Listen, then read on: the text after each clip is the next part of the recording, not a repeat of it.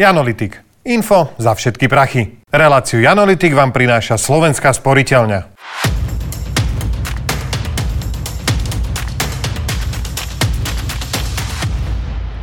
Podľa rímskeho príslovia potrebuje človek k spokojnému životu dve veci. Chlieb a hry. A to začína byť problém. Elektrina, ktorá napája môj Xbox, zdražela za posledné mesiace štvornásobne.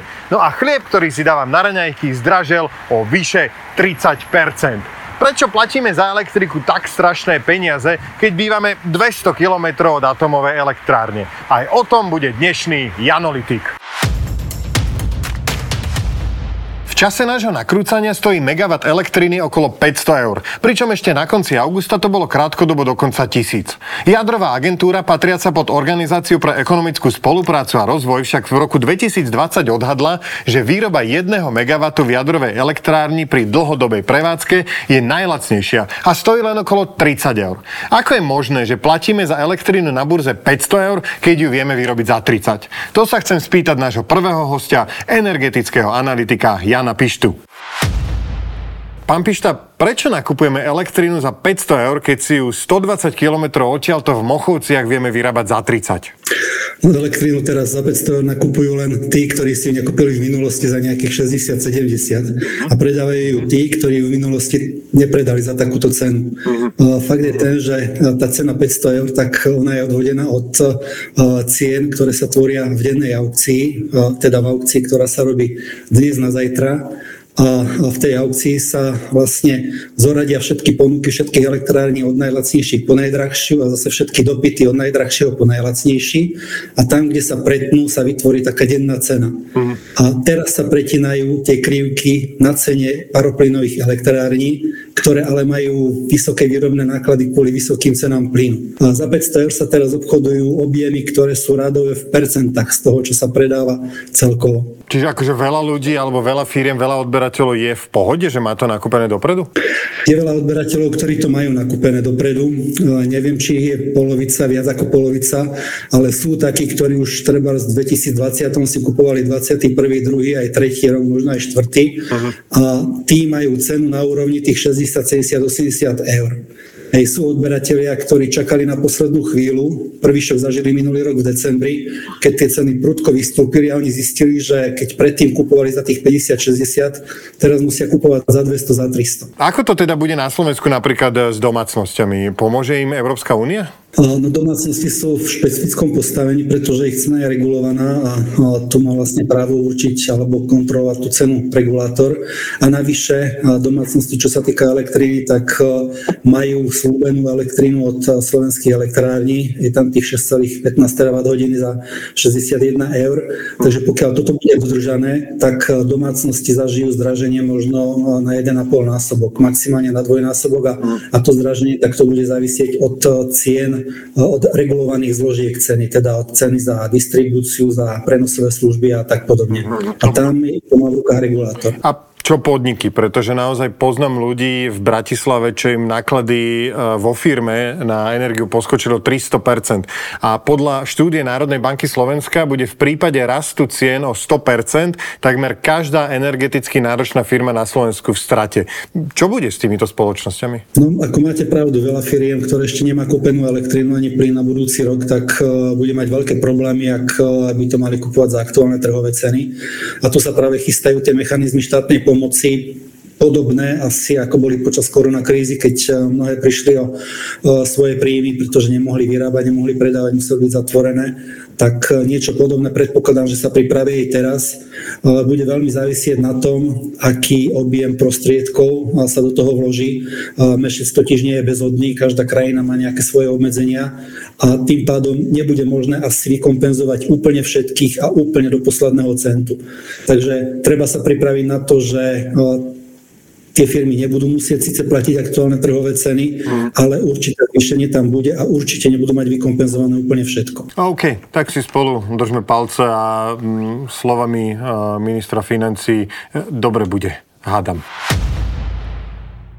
Na Slovensku v auguste narastla cena chleba o 32% oproti minulému roku. Bol to štvrtý najvyšší rast z krajín Európskej únie a únijný priemer je takmer o polovicu nižší. Nárast bol len 18%. Prečo sa to deje? O tom sa pobavíme s analytikom Slovenskej sporiteľne Matejom Horňákom. Tak čo Matej, bude toto zdražovanie pokračovať? Budeme o 3 mesiace sedieť niekde v 19 stupňoch pri sviečkach a namiesto chleba si robiť takýto kartón s maslom a so šunkou?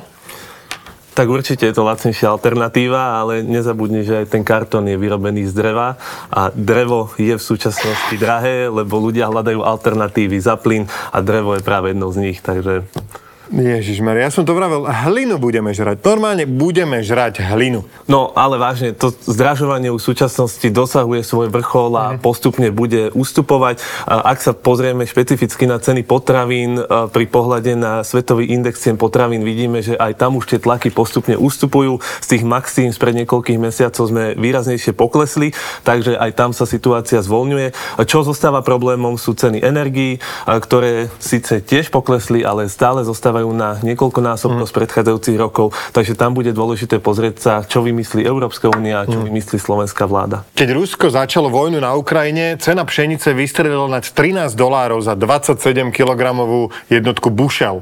Potom sa opäť ceny znížili a v auguste boli niekde v okolí tých minuloročných. Chlieb však napriek tomu stál až o 32% viac. Prečo? Niečo podobné sme videli aj pri tom grafe, ktorý mm. som ti ukázal ja. Niečo podobné vidíš aj pri tej spomínanej elektrine a plyne Ukrajine keď vidíme, že z tých maxim sme sa dostali už nižšie a ľudia sa mm. prirodzene pýtajú, že čo sa no. deje, prečo to potom neklesá.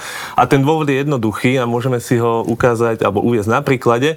Predstav si, že odo mňa kupuješ auto mm-hmm. a mhm. dohodneme sa, že teraz dva roky mi budeš každý mesiac dávať 200 eur, čiže suma sumárum nejakých 4800.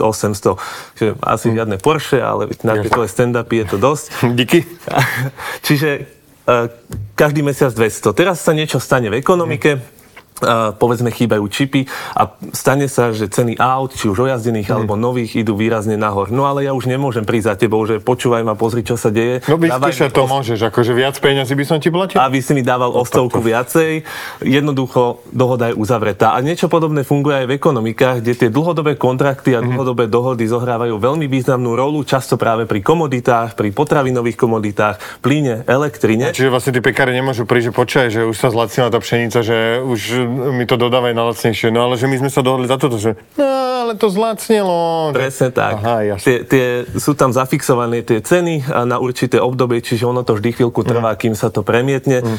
Niekedy je to v týždňoch, niekedy v mesiacoch a takisto to platí, keď cena rastie, keď cena klesá. Je to ten istý prípad. Čo má vlastne ale nejaká cena pšenice na burze v Paríži alebo v Chicagu s cenou chleba v miestnych potravinách v Sobranciach? A ak si to uvedieme na príklade, povedzme, že máme tú e, svetovú cenu pšenice na 100 dolároch za bušel a keď si vezmeme Slovensko, povedzme, že by sme mali e, vyššiu cenu pšenice, ty ako polnohospodár, tebe sa oplatí vyvážať mm. tú pšenicu von, lebo ti zaplatia viacej.